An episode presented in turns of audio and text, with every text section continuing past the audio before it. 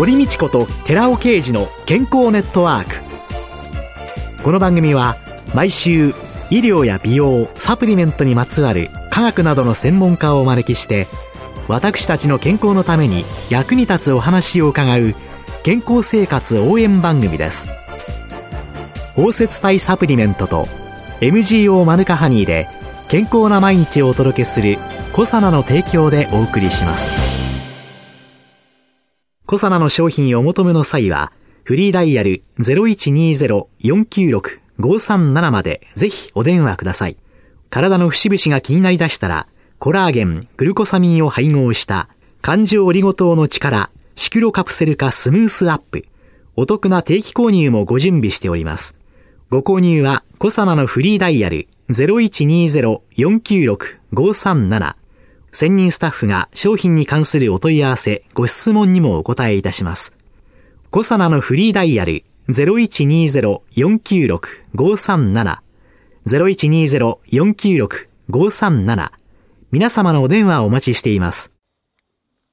こんにちは、堀道子です。今月は、蜂蜜美容研究家の東出恵子さん、直子さんをゲストに迎えて、蜂蜜と美容健康テーマにお送りしています。先週ですね、妹さん、直子さんの方から、蜂蜜の成分っていうんですかね、ビタミンやミネラルや、あるいはその糖分っていうんですかね、はい、それが顔にツヤとか透明感を与えてくれるっていうふうにお伺いしたんですけれども、はい、その他に飲んだり食べたりという、はい、そういう蜂蜜の体にいいっていうようなのは、なぜなんでしょうかね？そうですね。蜂蜜は約200種類もの微量成分から成り立っていて、人間のこう体内では作り出せないビタミン、ミネラル類が非常に豊富に含まれているんですね。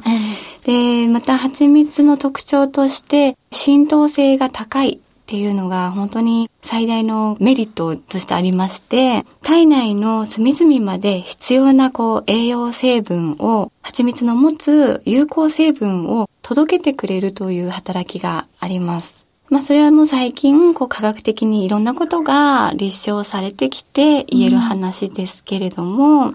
蜂蜜っていうのはやはりあの、古来より人々を癒してきたと言われてますし、イギリスには蜂蜜の歴史は人類の歴史ということわざがありまして、はい、科学が発展する以前からですね、伝統医療ですとか、蜂蜜を薬としていろんなこう治療に用いてきたという背景があるんですよね。うん、体感として人々の中に蜂蜜の効果っていうものを感じてた部分があるんじゃないかなと思います。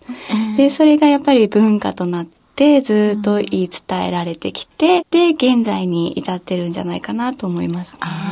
科学的ないろんなものが解明される前から、人類は知ってか知らずか、ずっと巧みにそれを利用してきた。そうですね、はい。そういう中で、じゃあ健康にいい蜂蜜の使用法なんていうのを、恵子さんにお伺いしていいですか？はい。これは、あの、天然の蜂蜜を100%その成分を生かした状態で食べていただくっていうのが一番いいと考えていまして、その時に気をつけなければいけないのはやっぱり熱によって死んでしまう成分がありますので、はいはい、ローハニーですとか生ハニーって言われるようなものを購入していただいて、で、それを火をかけないようなお料理に使っていただく。例えば、ヨーグルトとかスムージー、そういったものに混ぜていただいたりですとか、あとはまあサラダのドレッシングの代わりにお塩とオイルと蜂蜜をかけていただくとか、そんな風に成分を余すところなく取っていただくような食べ方をしていただくのが一番いいと思います。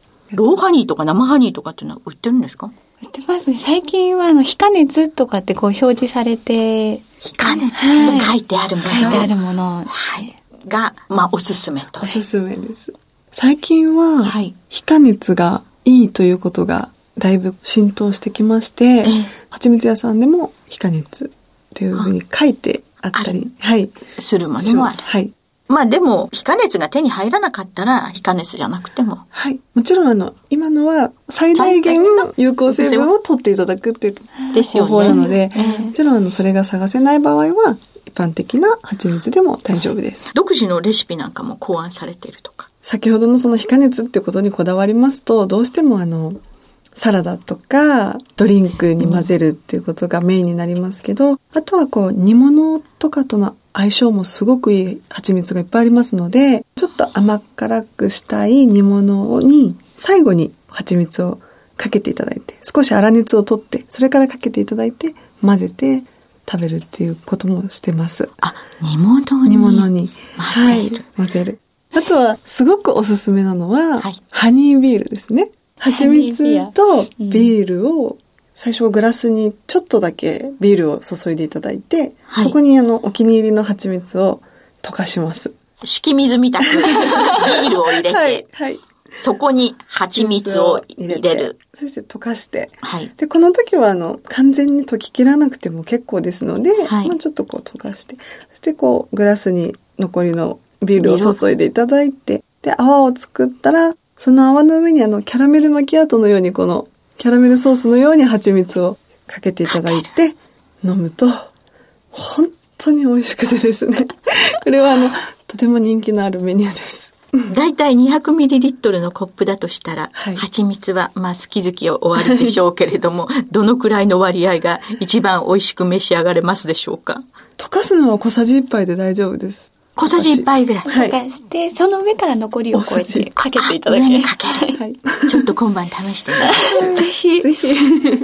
その他にあっと驚くようなお。すすめはお味お噌汁味噌汁、がおすすめです。美味しいです。お二人がにっこり笑って美味しいって言われると、でも味噌汁想像したら、はぁっていう私の頭の中にクエスチョンマークが飛び交っておりますけれど、本当に美味しいんですか？すごく美味しいです。やっぱり蜂蜜独特の奥深さっていうのが表現できるんですよね。なのであの、深みが出る、まろやかでコクがあって、本当に優しさに包まれるようなお味噌汁が仕上がります。もうそのね、とっても美しい顔でね、優しさに包まれますって言われるとね、今晩やってみようかなって、明日の朝やってみようかなってね、思ってしまいますけれども、何でも試されてみてそういうのが出てきたんですか？そうです。もう、本当に私たちは、あの、好奇心が旺盛なので、もう何でも試すんですけど、お味噌汁ってあのよく母の味とかってこう言いますけれども、ええ本当お母さんのような味になるんですね。もう角が取れて、まろやかで、ほんのり甘くて、そしてなんかすごく奥深い味が表現できるのは、蜂蜜を入れたのと入れてないのをこう飲み比べていただくと、本当に違います。じゃあちょっとはい試して、でもお二人、どういうふうにお二人の生活の中に蜂蜜っていうのが入り込んでるんでしょうか？まず歯を磨いて、その後ティースプーン2杯の蜂蜜と左右をセットでいただくんですけど、はいここから本当に私たちの一日が始まるんですね。その次ははい洗顔に蜂蜜を入れて、はいで、朝のスキンケアに蜂蜜を入れて、はい。で、その後、朝食を作るんですけれども、はい朝食にも必ず蜂蜜を。毎朝ちょっとレシピが、食べることが本当に好きなので、違うメニューを結構いろいろ作って、食べることがお好きって言われると、私が食べること好きって言われると、なるほどねっていう体験なんですけれども、食べてる本当にっていうぐらいの 細さなんですけれども、蜂蜜ってお砂糖を使うよりね、カロリーが本当に抑えられますし、かつ少量で甘みを十分感じることができるので、満足度がすごく高いんですよね。なので結構な量を私たちは摂取してると思うんですけれども、それでもそんなにこう変動はうんないですかね。あとはまあもちろん食べる順番を気をつけたりとかはしてるんですけれども、はい。そしてお昼も。お昼もやっぱりお仕事中ちょっとこう疲れたりとかした時に蜂蜜をこうティースプーンいっぱい舐めていただいて、でまた常のお水か、まあ、もしくは白湯をセットでいただくと、本当にこう活性化されて活力が湧いてくるような感覚が起こりますね。ああ、やっぱり体冷やさないように常温のはい。お水をお水。お使いになる左右とか。はい。うんもちろん体内からなんか活力が湧いてくる感じもあるんですけど心がリフレッシュうん、蜂蜜の香りですごくこうね、アロマ効果があるので、すごく気分がリフレッシュされていいよね。いいですね。今日ね、はいお二人ご兄弟がこのスタジオに入ってらっしゃいましたらね、まあ、ここのスタッフの男性たちが皆さん、わあ、いい香りなんてね、すごい騒いでおりましたけれども、このお二人の香りというのは、全身に蜂蜜をあの塗るんですけど、で、蜂蜜をベースにバニラエッセンスをまあ混ぜまして、で、肌にこう、保湿保ケア湿ケアのために塗にって。塗ってらっしゃる。はいそれがこの良い香り。でも本当にほっとする甘い素敵な香りですよね。心が落ち着くっ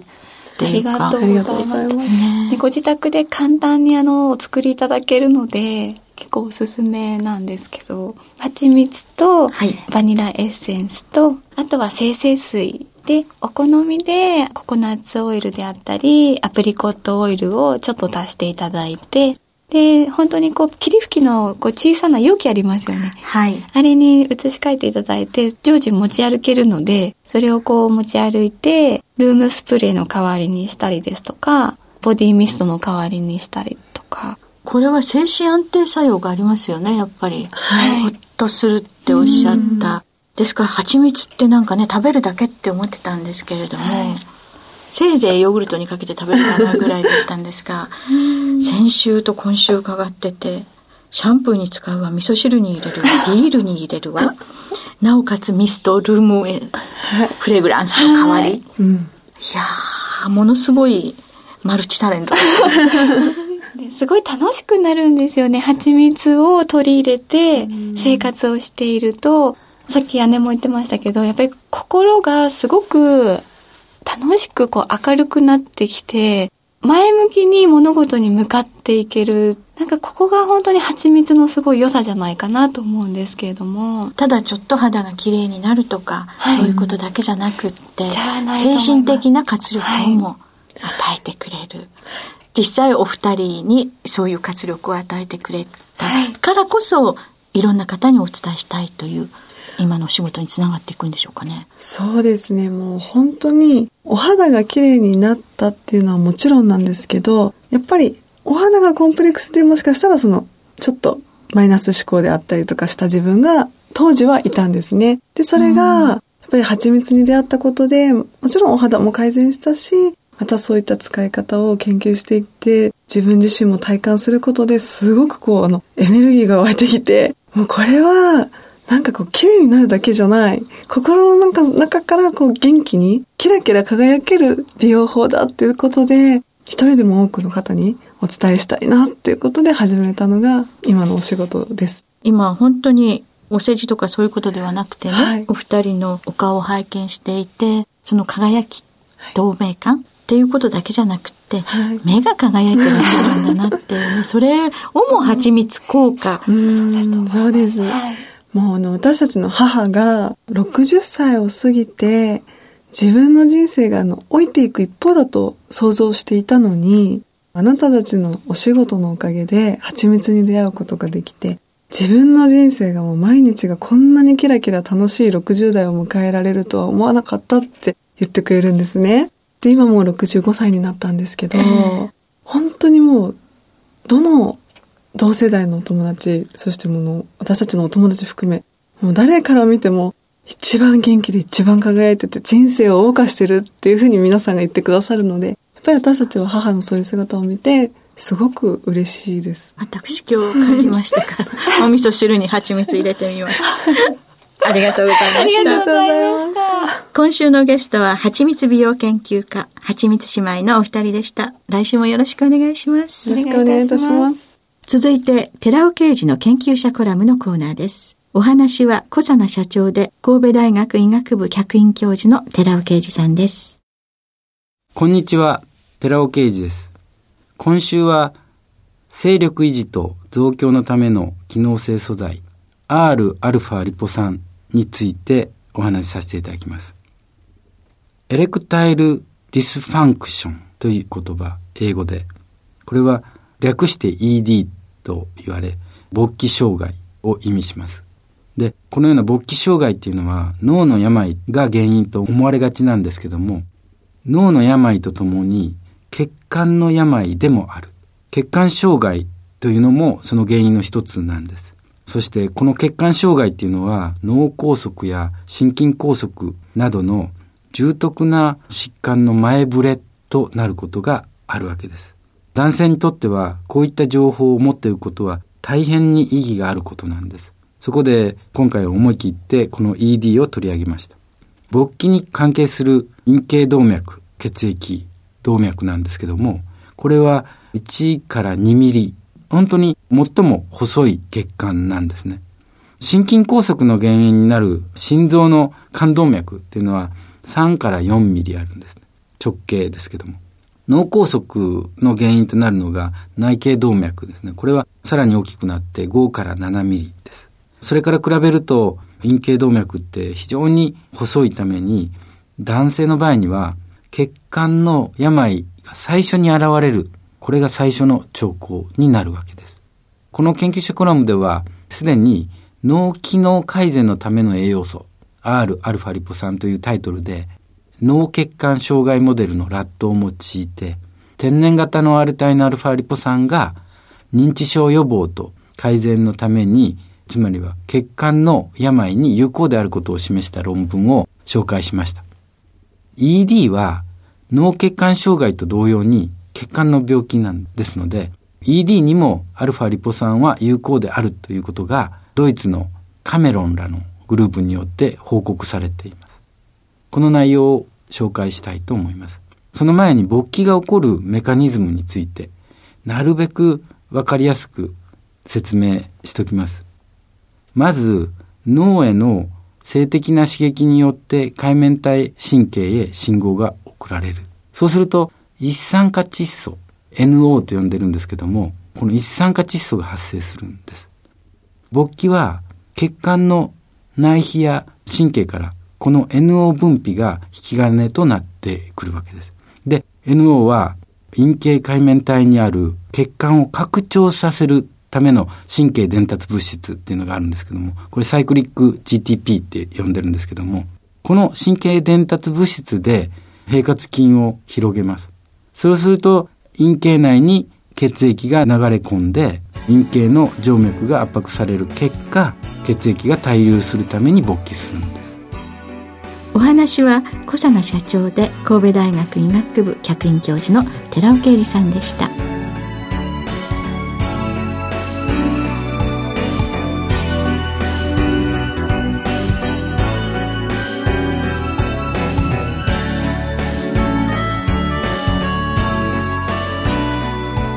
ここで小佐奈から番組お聞きの皆様へプレゼントのお知らせです。優れた抗菌作用を持つ MGO 食物メチルグリオキサールを 1kg 中に 250mg 以上含むニュージーランド産の蜂蜜コサナのマヌカハニー MGO250 プラス 250g を番組お聞きの10名様にプレゼントします。プレゼントをご希望の方は番組サイトの応募フォームからお申し込みください。コサナのマヌカハニー MGO250 プラス 250g プレゼントのお知らせでした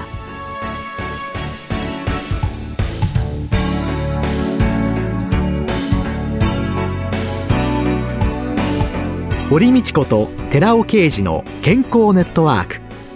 この番組は包摂体サプリメントと MGO マヌカハニーで健康な毎日をお届けする「コサナの提供」でお送りしました。